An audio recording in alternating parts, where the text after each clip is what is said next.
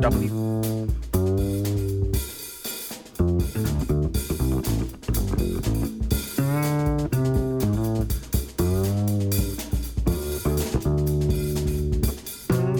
Miranda Jr. has had a long and successful career as a political consultant and community activist, but these days he may be best known as the father of Lin Manuel Miranda, the creator and star of Hamilton. A new HBO documentary called Siempre Luis, in English, Always Luis, uh, looks at the career and family life of Mr. Miranda, his relationship with his famous son, and even explains the inspiration behind the groundbreaking musical. I'm very pleased to welcome Luis A. Miranda Jr. to our show now, along with the documentary's director, John James. Welcome. Thank you for having us.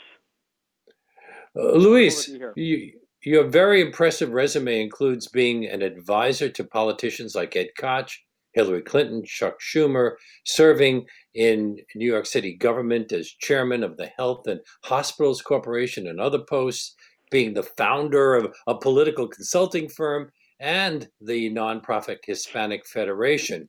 So, does it bother or amuse you that people now see you mainly as Lin Manuel's father? It, it, not at all. It's actually, uh, I, believe uh, that every father's dream and every mother's dream is that their kids do way better than them. So we have achieved that, and we have achieved them to the nth degree because we even lost our names in the process. You lost your names? Yeah, we're now Lin Manuel's father and Lin Manuel's mother. well, a viewer gets the feeling from the the film that raising your family has been as important to you as your impressive career. Uh, it, it, it is. Uh, and I, I, I've always uh, said that uh, uh, for me, that's sort of the most important job uh, that you could ever have. You will always be a dad. Uh, Mhm. And I have taken that job very serious because jobs can change, even wives can change. In my case, I haven't, uh, but even that can happen. But being a dad, it's a constant. Uh, so I, I, I take it very seriously. Uh, I have now done it for a very, very long time and have enjoyed every minute of it. How many kids? I, I have my daughter, uh, who is 46, Lin Manuel, uh, who is 40. I have a 19 year old great nephew who I became his legal guardian when he was born, and he's 19. He's a sophomore in college. And yeah, he's also in the film. John, this is your first feature film. Why did you choose Luis to be your subject? Well, we've we've done a, a good deal of press over the last couple of months, and I've been thinking more and more about that. I think it's because I never met anyone who worked as hard as Luis works. You know, I, you know, where, where I come from, my dad's an electrician, and uh, and I remember the analog clock that he had. Um, you'd hear the numbers turning around 4:30 in the morning when he would get up and go to work. Mhm. Um, and, and I remember that. I was always sort of curious about how a man gets up and kind of tackles the day and provides for his family. Um, you know, the cold morning days when he would be working, you know, on top buildings. And then I kind of began to mimic his behavior as a scholarship kid going to Regis High School in the city. When I met Luis, you know, I was just kind of really interested in this theme of someone who could just spend all hours of the day kind of at it, you know, at his office. We we shared office space at a political consulting firm in town, and that's when I really got to see him up close and was just struck by his work worth ethic. And you know, we had we had a shared background. Uh, my mother's from Puerto Rico. Uh, Luis, as you know from the film, is from Vega Alta, and that's you know not too long after we met, I asked him to follow him around with a camera, just to you know to record what was just a, you know something very curious to me. And And how um, long ago did that did uh, you start working on the film? And uh, did the focus of the film change as you were working on it? It it did. Uh, 2016, 2017, we started following him around, and uh, you know, we didn't we didn't know what we had. We we enjoyed spending time with him. It was tough keeping up with his crazy, his hectic pace, and his schedule. But when Hurricane Maria happens and when he decides to bring Hamilton to Puerto Rico after having a major heart attack, things began to change. The focus of the film began to change. It, be, it, it, it cast a wider kind of net. It was not just about Luis, but it was about his background, and island still struggling with all sorts of post-colonial issues, and Louis, using Luis as a lens into a little bit of understanding more about that culture. So certainly the focus changed from when we started in 2016, 2017 to when we wrapped in 2019. Understandably, I'll be directing uh, most of my questions to Luis, but feel free to jump in whenever you want to add something. Luis, you grew up as uh, as John mentioned in Vega Alta, Puerto Rico. What kind of place is it? Is are we talking about a small town? Uh, it's a very small town, just like Washington Heights, where I have spent now all my life in New York City. Uh, the difference, it's you know, it's in Puerto Rico. It has uh, it was a small town when I was growing up, and uh, everyone knew each other. Uh, my mom owned a travel agency, uh, so we were always up to date uh, on who was going to Chicago or New York, which were the two places where at that point uh, Puerto Ricans and people from Vega Alta uh, went. Um, my father was a manager of the credit union, uh, so he knew everyone. Uh, when, when, when we started looking for a place to live, uh, my wife and I, Luz and I, were NYU students and lived in NYU housing. Uh, when we started looking for a place to live in my head, I, I wanted to get as close to where I grew up as I could. And we, we ended up in Washington Heights. We are delighted mm. because my son ended up writing a musical about the neighborhood. Yeah. Uh, well, actually, there were a number of Puerto Rican enclaves throughout the city. Uh, the Puerto Rican population in the part of Williamsburg where I grew up uh, in the 40s and 50s was quite sizable. I would say about one third of Eastern District High School was Puerto Rican. Uh, so uh, New York City has always been a kind of a, a part of Puerto Rico. Uh, it, it, it, has. You know, the big Puerto Rican migration, uh, there was migration since the turn of the century. Uh, uh but the big migration came in the late 40s and early 50s uh, when half a million Puerto Ricans left the island mostly to New York. So imagine a place that loses half a million people uh, wow. over a 10 year period. Uh, that's why places like the Lower East Side, like Williamsburg and Bushwick, East Harlem, the mm-hmm. South Bronx. When I came to New York in the early 70s, Chelsea was pretty much a Puerto Rican place. Uh, all of that ha- changed when uh, when I talked about Washington Heights. It's also that familiar feeling uh, where lots of people have the same ethnicity in common, and as a result, it feels like a small town. Now, you were recruited, as you mentioned, by NYU for a doctoral program in clinical psychology. Was your original plan to return to Puerto Rico after you got the degree and to work as a, a therapist? Like every other good Puerto Rican, yes. Every Puerto Rican was coming here and going back. Uh, my uh, mission being here was to earn that degree and then uh, be back in Puerto Rico. Uh, that never happened. I met my wife, uh, got married, uh, realized that New York uh, was the place where we wanted to stay. Then for a while, I said, okay, so we'll retire in Puerto Rico. That's like the second stage of the myth of the return. Uh-huh. Uh, and now it's totally killed. We are not retiring in Puerto Rico. We'll continue to have fantastic times in Puerto Rico and non fantastic times. We'll continue to work uh, to do everything we can for Puerto Rico, uh, but we're staying here. Now, how did you wind up in politics? Uh, politics was always big in my family in Puerto Rico. uh, we had uh, people, family members in the three main party. Uh, pro statehood, they have had different names, but at the end, pro statehood, pro Commonwealth, pro independence. Uh, so I, I grew up uh, in a family where politics uh, was important.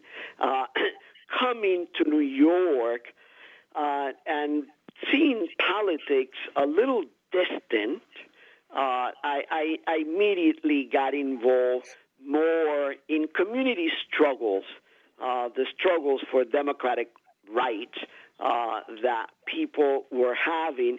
And it was later uh, in the 70s, uh, after being here for a little while, that I realized that uh, the Democratic Party sort of best represented what we wanted and then got involved in partisan politics here. Now, uh, I would assume most Puerto Ricans who've come here are, uh, if they are political, vote Democrats. Are you surprised that Puerto Rico's governor, Wanda Vasquez, has endorsed President Trump's reelection campaign?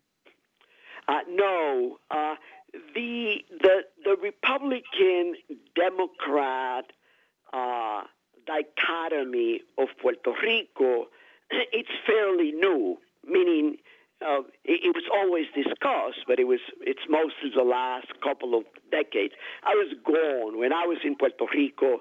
They were pro-independence, pro-statehood, pro-commonwealth. There was no Democrats or Republicans. Uh, the the governor of Puerto Rico, she'll be the governor until December. She already got defeated. Uh, it's a Republican uh, so it's not surprising to me that she is doing what every Republican uh, in a position of power it's doing. They're, they become Trump's lapdogs and have to contort themselves to defend his madness. Uh, one of your first jobs in politics was working for Ed Koch. What were you doing for him? Uh, was it a matter of advising him on how to reach Latino and specifically Puerto Rican voters? Yes. It, initially, uh, the Office of Hispanic Affairs, uh, that's basically what, what it did. It was a liaison uh, between uh, Hispanics and, the, and the mayor's office. I was very fortunate uh, that uh, it became much more than that uh, because President Reagan signed the amnesty law in 86. And uh, Mayor Koch uh, was really interested in people who have been living in the shadows, took this opportunity uh, to, to begin to legalize their situation. so a lot of the activities that my office took on uh, was to get the word out there that there was a process uh, of legalization uh, that was possible, and then to work with community organizations throughout the city uh, to make sure that that happened. I then had an opportunity. There was an Asian uh, office and, uh, and an African American black office as well. And we sort of work together uh, in many neighborhoods where we live uh, with other uh, ethnic uh, groups. Uh, and, and, and then the, the, the other big thing for me was that Koch had announced the plan to spend $10 billion in affordable housing uh, during his last term, and it was using a lot of city property uh, to create affordable housing, and it happened that a lot of that uh, city property was, was in the Bronx. Uh, so I, I, I, got to work uh, with city agencies uh, for policies that were important to the Latino community. Now, uh, I should remind our listeners that they're listening to Leonard Lopate at Large on WBAI New York 99.5 FM and streaming live at WBAI.org. My guests are Luis A. Miranda Jr., the subject of a new film uh, called Siempre Luis, which is uh, now being screened on HBO. And I'm also speaking with the director of the film, John James. And John, you have come up with uh, some pretty great archival footage of Koch and, and Luis during those years. Um, how did you research that era in New York City? Well, we have a fantastic archival producer in Emily Calhoun who really brought that era to life, and she's a she's a she's a skilled hand, and uh, she's uh, very talented. But on my end, I sat in the in the archives, the city municipal archives, one afternoon, and just went through the Koch files. Um, I actually contacted a wonderful woman named Pauline O'Toole, who set me up, and she basically, you know, had a desk ready for me I showed up one morning around 9 a.m. I had a file. It said Mayor Koch, Luis A. Miranda, and I basically went through Luis's uh, career as Hispanic mm. advisor um, at, during the Koch years, and I read memos that the two wrote uh, to one another, and, and, it was fascinating. It was a fascinating look at how two men with you know sizable egos, egos I would say, uh, interacted and kind of tackled work. And you know the memos are written at all hours covering all sorts of angles, and it's it's interesting to see the kind of evolution from when Luis starts to when he finishes. The the the the, the tasks and the asks from the mayors they become increasingly focused on on matters way beyond I think the role that Luis was brought in to focus on. But then, Luis, you went on to advise Senators Chuck Schumer, Hillary Clinton, Kirsten Gillibrand, as well as local New York City politician what sorts of things uh, did they want you to advise them on?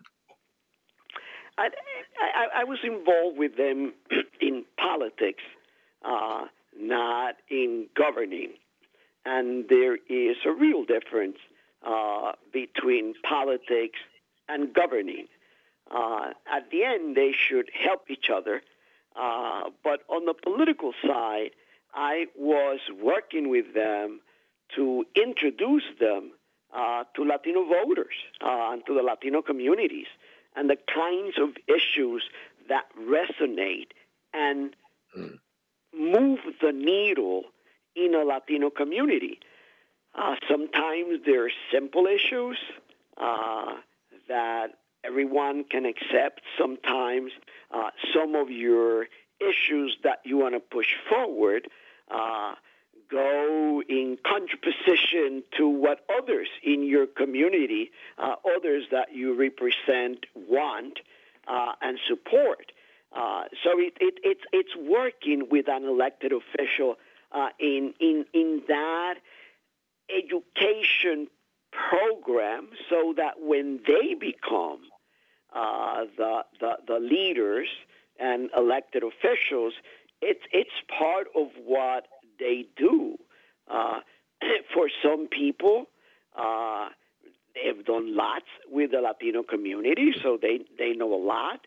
Uh, for others, they have done less uh, because they represented areas uh, where Latinos were not a major component of the constituencies they, they dealt with. So I, I, I always uh, sort of found it fascinating uh, to to work uh, with with elected officials who want to be elected officials and, and have these discussions on the Latino community. Was your background in psychology an asset? It, it is, uh, and it was, uh, because you know, it, it, it, helps you understand a bit uh, of human dynamics uh, and, and, and, and people dynamics uh, but my probably what was the most helpful of everything that I helped, that I learned, was actually statistics. Hmm. Uh, the the program uh, included a heavy component uh, of statistics for human behavior, uh, and uh, and uh, so when I move into politics and I realize that I really don't have the stamina to listen to your problems week after week, mm-hmm. uh, having that knowledge of statistics immediately uh, turned me into polling and learning what people thought uh, of a candidate and their community. So you've you've served in city government with the New York City Board of Education and the Health and Hospitals Corporation on the boards of many educational and political groups. Listing all of your positions would probably take a, a little too much time. But are you always looking for new challenges, or did these things just come up? Uh, were they presented to you and you say, "Okay, I'll try that as well"? Uh, it, probably the main challenge uh, was in my early 20s. Uh, I was married. Uh, Lin Manuel was born, so I, I had two kids early on in life. Uh, and I realized that clinical psychology was not my path. Uh, certainly not uh, psychoanalytic oriented uh, clinical psych program that I had you taken had you taken patients for a while? Oh yeah. Had you seen patients? Yeah, I saw patients. I did clerkships. I worked in places. I did testing more hmm. uh, Wechslers and Rorschachs and Stanford Binets that I could talk my. about. Uh, but I realized that that was not my calling. That I, I, I, I want change to happen as quickly as possible, and that's not what I was trained to do. Uh, I needed to listen and interject whenever you could move someone along. I want to interject all the time and move you along as quickly as possible so you don't tell me the same problem the following week. Uh, so that made me realize ah, this is probably not what I should be doing with my life. Uh, so imagine, you know, I have invested time doing that. I'm married, having two kids. I'm in the midst of my dissertation, and I realize this is not what I want to do. So, quite frankly, the following decade, uh, when you look at my resume, uh, it looked like the guy who is driving around and flipping a coin and deciding on head or tails if you make a left or you make a right. Uh, and and I enjoyed those ten years uh, because I did many things in employment and education and health and then, then I began to realize what I really wanted to do uh, with with my life, which is then when politics and government service and nonprofit begin to emerge as the way I want to spend my time. We learned that your favorite film is The Unsinkable Molly Brown, not what many people would say is the greatest film of all time. Uh, what is it about that film that appeals to you? And do you think that uh, the the musical side of all of that uh, played a role in in uh, what happened with uh, Lin Manuel? No, no doubt. let me correct you. That that is Luis. Luis believes firmly that that is the greatest movie. Of all time. okay. Uh, let, let, let, me, let me Some people would say Citizen Kane, which I would have thought would have appealed to you too. But go ahead. 30 second story before I answer your question. Uh, lots of my friends had heard many, many times that The Unsinkable Molly Brown, it's the best movie ever. they have never seen it. When I turned 60, I did my birthday party at a movie theater. And before people came into the party, they had to watch The Unsinkable Molly Brown. So mm-hmm. it was an equalizing. If you want to dance and eat, you got to share with me my favorite movie. But Lin Manuel says uh, over and over uh, that he never had a shot at anything else. Uh, music, uh, it's part of a home uh, musicals was part of the doses that we all gave our family, and our children. Uh, we will dance salsa and merengue, and we will listen uh, to Broadway tunes uh, when we were cleaning the house uh, or spending some time together. I, I have hundreds of LPs uh, that I have gotten through life, never as a collection. I actually actively listen to them. I just love Broadway show tunes. I loved them when I lived in Puerto Rico, and I didn't even know what the show tune was about because I didn't understand enough English to know the meaning of it. So I guess you weren't uh, as upset as some parents were when your son told you that he wanted to work in theater, because a lot of people would be worried that he wouldn't be able to make a living out of it. Well, I had a different approach. Uh, I wanted him to be like Ruben Blades. Uh, mm-hmm. Ruben Blades have a law degree from a prestigious university. Uh, it's one of the. He's from Panama. Correct. Uh, one of the top artists uh, in uh, in in our community with hits spanning for decades. Of course, I did not succeed. Uh, he hmm. got the music part of it and no, not the legal degree uh, from from uh, a top university. Uh, but at the end, you know, I, I want my kids to be happy. and, uh, and Lin Manuel developed his first musical in the Heights when he was a student at Wesleyan. Then it went to off Broadway and eventually to Broadway. And um, I'm very pleased to say that I interviewed him at that time uh, because I was impressed.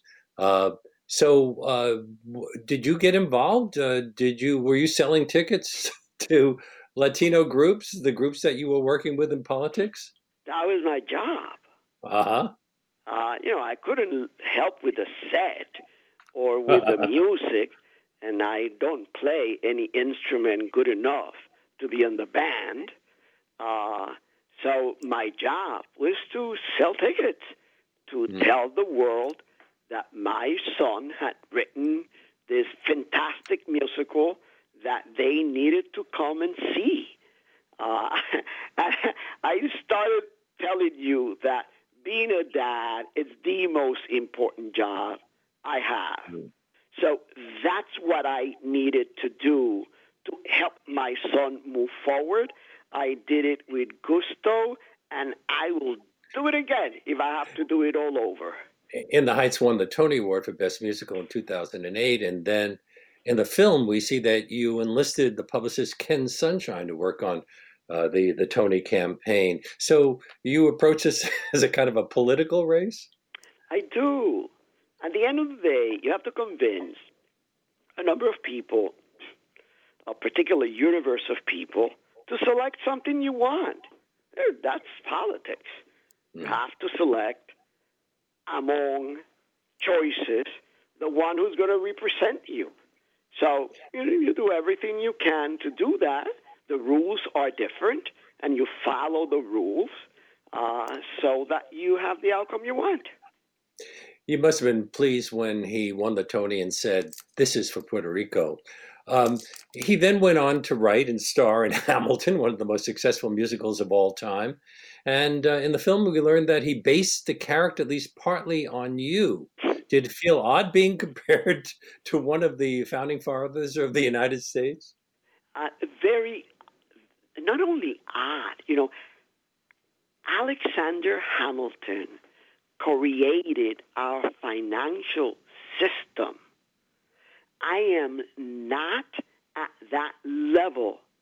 And given the fact that I'm old, never going to get there. I am. Few people humbled. are. Uh, I am humbled uh, that my son says that, mm. and I believe uh, that that what he actually means it's that he knew the entrepreneurial spirit uh, that his mom had, that I I have. Because at the end of the day, we're just placeholders for immigrants who come into this country and have to work twice as hard as anybody else to make it and to make sure their family move forward. So he was, it was that drive uh, that made him say, "Hey, I, I know, I know this dude, uh, and I, I, I can play this guy because I, I, I see him every time I go home at night." You're listening to Leonard Lopate at Large on WBAI New York 99.5 FM and streaming live on WBAI.org. I I wanna be in the room where it happens, the room where it happens. I wanna be in the room where it happens, the room where it happens. I wanna be in the room where it happens. I, I wanna be in the room.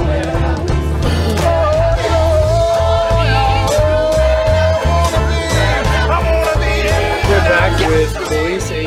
A. Miranda Jr., was often in the room where it happened. He is the subject of a new film from John James uh, that is currently screening on HBO called Siempre Luis, uh, English, always Luis. And uh, uh, I, uh, I, this brings us to uh, the hurricane as part of the story. When Hurricane Maria hit Puerto Rico in 2017, the island was devastated. Did you still have family there All in, my in Vega. Alta? all my family. Uh, I came here to study. Uh, my family stayed in my town. Uh, my parents are now deceased, uh, but we were able to send the kids uh, to Puerto Rico uh, during the summers because my parents and my brother and my sister and now nieces and and uh, nephew they're they're they're still all uh, in Puerto Rico. And I, I, I, there's a whole branch of the Miranda family uh, that moved to Florida because they're more recent uh, migrants into the United States, and sort of they they joined that one million Puerto Ricans who are now in Florida. But yes, all, all most of my family and all of my immediate family, it's in Puerto Rico. And uh, you did you go about uh, organizing an effort to help, uh, getting food and supplies to people? Uh, Jose Andres, uh, the the great chef, uh, seems like an almost heroic figure in this regard. Uh, he is uh, he, he uh, Jose Andres has uh, a heart of gold, uh, and uh, I believe uh, that Puerto Rico and the Puerto Rican uh, people, just like now many other places uh, in the world, we will forever be thankful for the work that Jose did in Puerto Rico. When you don't have to do something and you do it uh, nonstop, it even means more. I had to do something for Puerto Rico. Jose didn't, and he just went way beyond the call of duty. Well, after the hurricane, you and Lin Manuel decided to bring a production of Hamilton to Puerto Rico to raise money for the island. Was that because you realized that all uh, you were going to get from the Trump administration was symbolized by a few rolls of, of paper towels? Uh, it, it, it, it, it was that, uh, though, we, we knew that we had to fight many fronts. Because at the end of the day, uh, the estimate of how to rebuild Puerto Rico was $90 billion. Wow. And only the federal government have the resources uh, to rebuild Puerto Rico. Uh, so we knew that we needed to advocate and push for policy changes uh, for an administration as awful uh, as the Trump administration continued to help Puerto Rico. But while you do that, you have to do everything you can to help.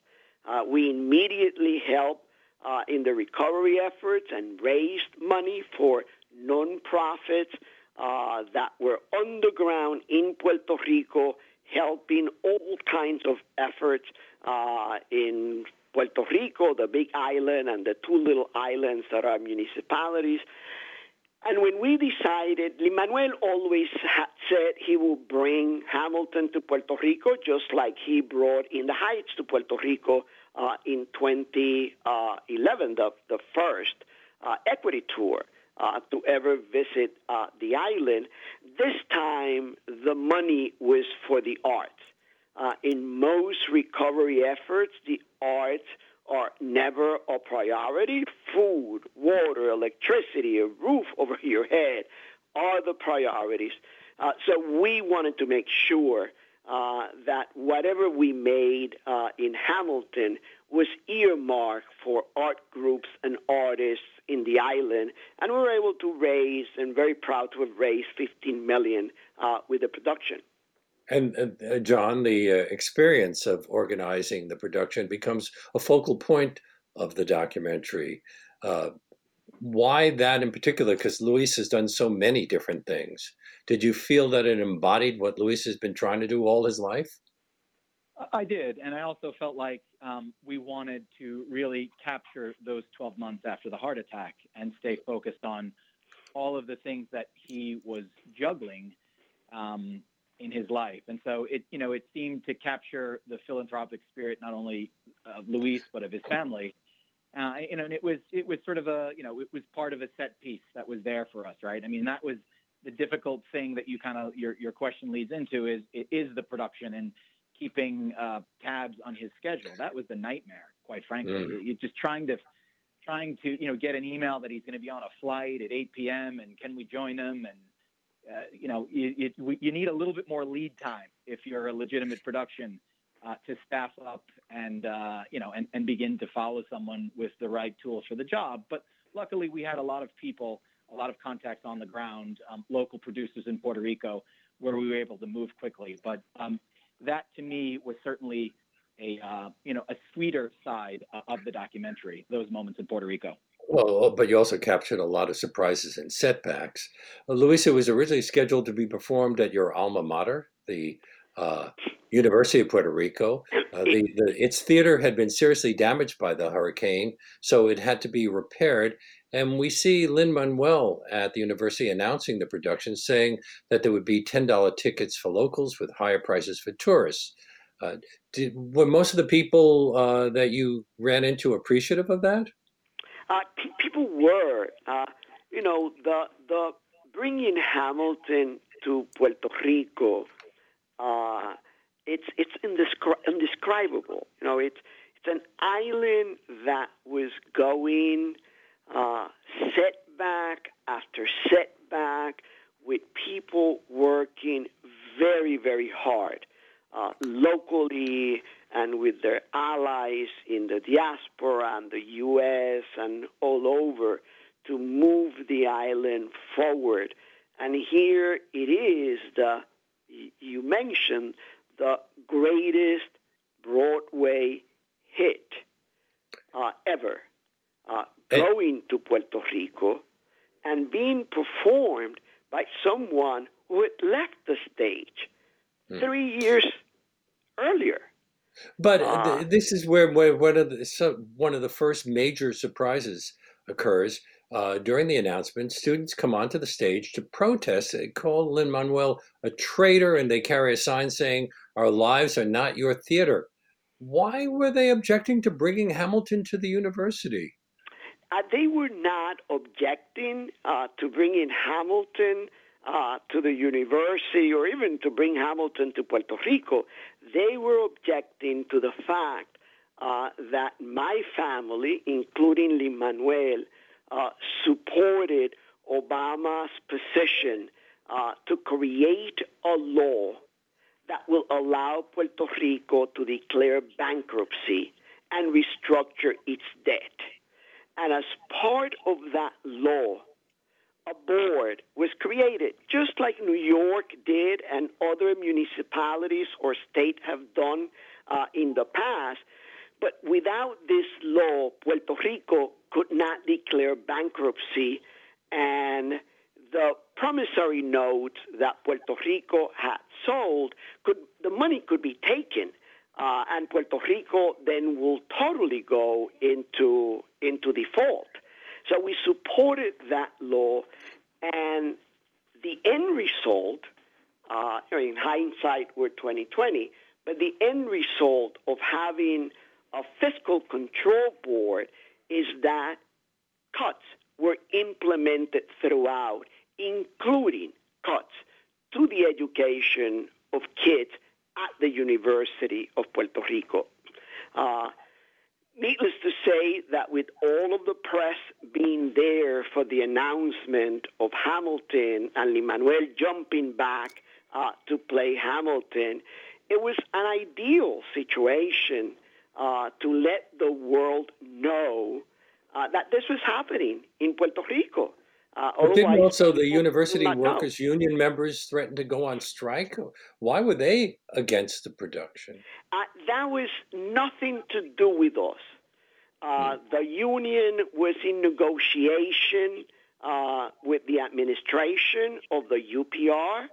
Uh, and again, they saw this as an opportunity to create consciousness of what they were going through. At the end, they actually backed off and indicated that they were not going to strike.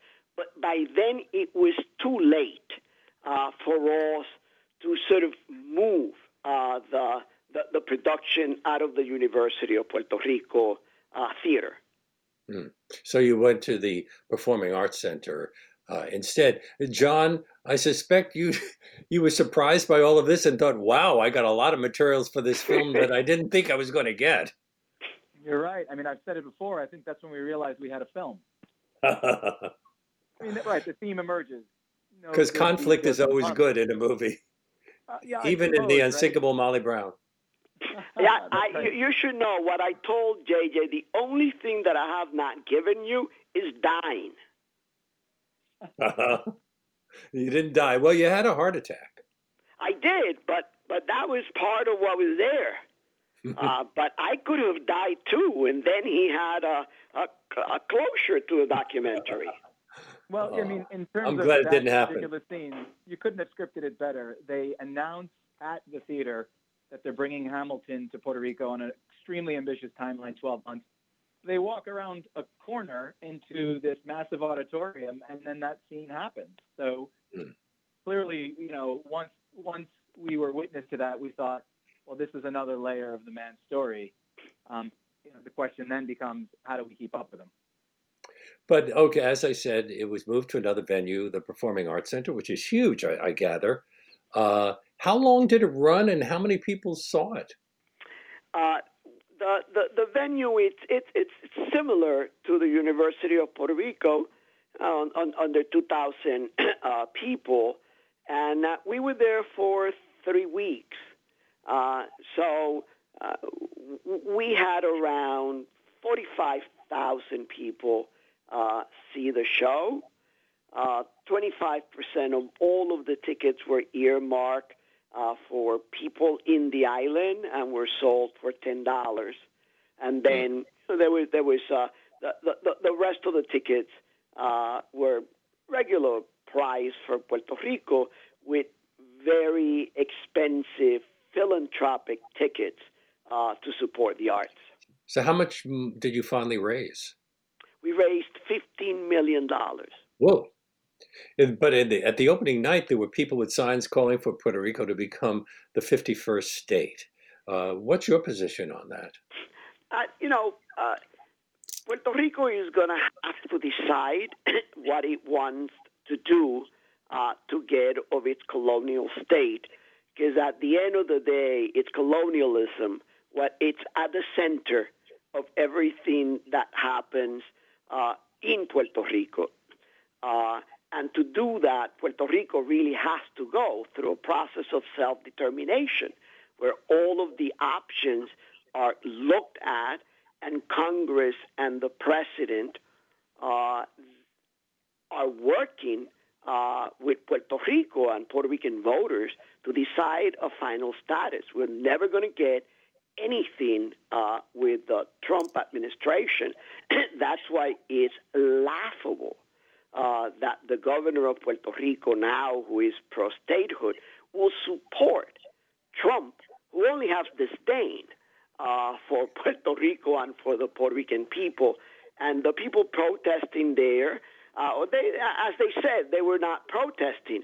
They were sort of bringing uh, the fact that there is 3.2 million American citizens uh, who can't vote and don't have the same rights that if they fly to Florida. Wasn't this uh, at the, around the same time as the 2018 midterm elections, uh, with you working for some New York candidates like Letitia James for New York State Attorney General? Were you were you traveling back and forth between New York and Puerto Rico a lot? I was. Uh, but quite frankly, the most important thing that was happening in my life was that my little one was applying to college. Mm-hmm. Uh, so your adoptive child, adoptive son. Uh, and uh, and you know, when Lin Manuel and Lucecita applied to college, life was simpler. Uh, mm. Now, you know, there is 17 different possible categories, uh, from early admission to probably you could come, but you don't have to if you don't want to category, to many other categories. So that was the most challenging process uh, in addition to Hamilton and, and elections. But yes, it was all happening at the same time. And uh, I And how is Miguel doing? What was that again? How is Miguel doing? Miguel is a sophomore now. He is a very happy sophomore. He is back at Skidmore. Uh, three of his five classes are in person and two are online, and he is living in Saratoga Springs. So, uh, as we mentioned, around this time, you also had a heart attack. In fact, the film opens with you at your doctor's office having a checkup a year later. Did the heart attack cause you to slow down? Uh, not really. Uh, it just caused me to be more mindful that there's a lot of food that I like and enjoy that I'm not going to eat. Uh, uh-huh. I dislike doing exercise. I do it every single day of my life, and every morning I give myself an excuse of why something else is more important, and I push that aside and get up and do exercise. And it makes me take some pills that I have to take so that I don't die sooner. Have you been involved in any of the uh, current campaigns with the election coming up in just a few days? I have. Uh, I open my eyes and I begin to work uh, on independent expenditures for Joe Biden, uh, and I fall asleep in the sofa after probably looking at some digital ads uh, that are going to go on in Florida. I'm also very involved with the Latino Victory Fund, uh, which inc- that its goal is to increase the number of Latinos in elected office. We're supporting around 75 candidates throughout the country. Uh, so I'm involved in many uh, of those campaigns. And uh, as you mentioned, many Puerto Ricans moved to Florida. Florida had a large Cuban American community, uh, which tends to be more politically conservative or has been in the past. So, do you think that Latino voters are going to be a factor in the outcome in, in swing states like Florida?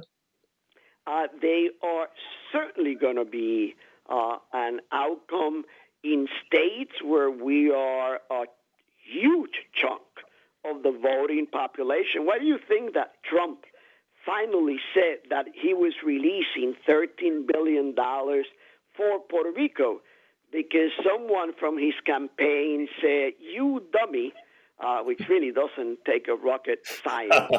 uh, you dummy, uh, you keep doing bad things to Puerto Rico. There is an entire million people in that state that came from Puerto Rico. So he then announced 13 billion of 20 billion that Congress had appropriated in 2018. So he still owes 7 billion uh, of that of that money. That's why it's so sad uh, to see people like the governor uh, of Puerto Rico to support someone and and for her to go against her whole whole her own interest, but it doesn't matter. She's history. She'll be gone in December, and by January 10th, nobody will know who she was. John, where can people see the film? I, I saw it on HBO. Uh, is it uh, as is it offered regularly, or do you have to wait for it to be screened at certain times? Well, you can now watch it exclusively. Uh, it's streaming on HBO Max. Oh. Uh, it aired on HBO uh, original content platform last Tuesday and then this weekend again, I believe. But HBO Max is the spot for it. Mm-hmm. And um, how long will it be running? Well, uh, I, I, assume that it'll be running in perpetuity uh, uh until uh, yeah. HBO decides to pull the plug on it. But one never knows in the age of, you know, in the absence of, of theatrical now, um, as, as plans from the big media companies seem to shift pretty quickly. Now, the, the film does not look like a first film. So I'm assuming you want to make many more. Do you have another project in the works? Uh, I've got two projects that are in pre-production now, and uh, the only thing that's holding them, them back is, is the virus, uh, which is you know keeping us uh, keeping us in one place for longer than we'd want to be. But uh, but yeah, that's that's that's the plan, uh, and certainly this particular film was a kind of a springboard into into really wanting to tell stories. And congratulations! I really enjoyed watching it. That's why you're here, by Thank the you. way. Thank you. And we thank you so much. Uh, is there anything you want to add? Because we're pretty much out of time. Uh, yes, I want to make sure that I tell everyone who's listening to go and vote for Joe Biden. Okay, well, you said it. I can't say those things. I, I, I know you can't. That's why you gave me the opening.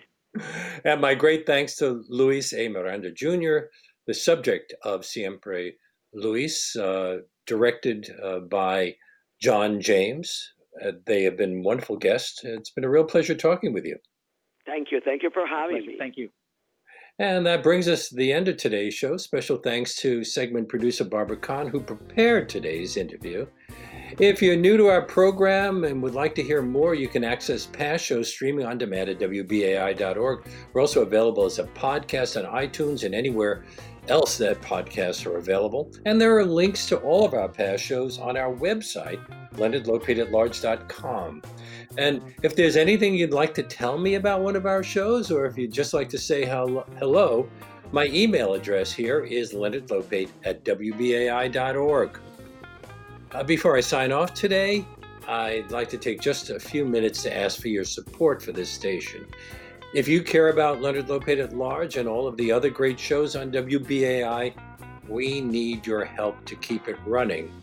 So I hope you'll step up right now and make a tax deductible contribution at whatever level you're comfortable with by going to our website, give to WBAI.org, or by calling 516 620 3602 right now to keep the unique, in depth content that we bring you on this program alive on New York's radio dial. And, and to be honest, we especially need your help to get back on our feet after this pandemic has had a devastating effect on WBAI's financial situation.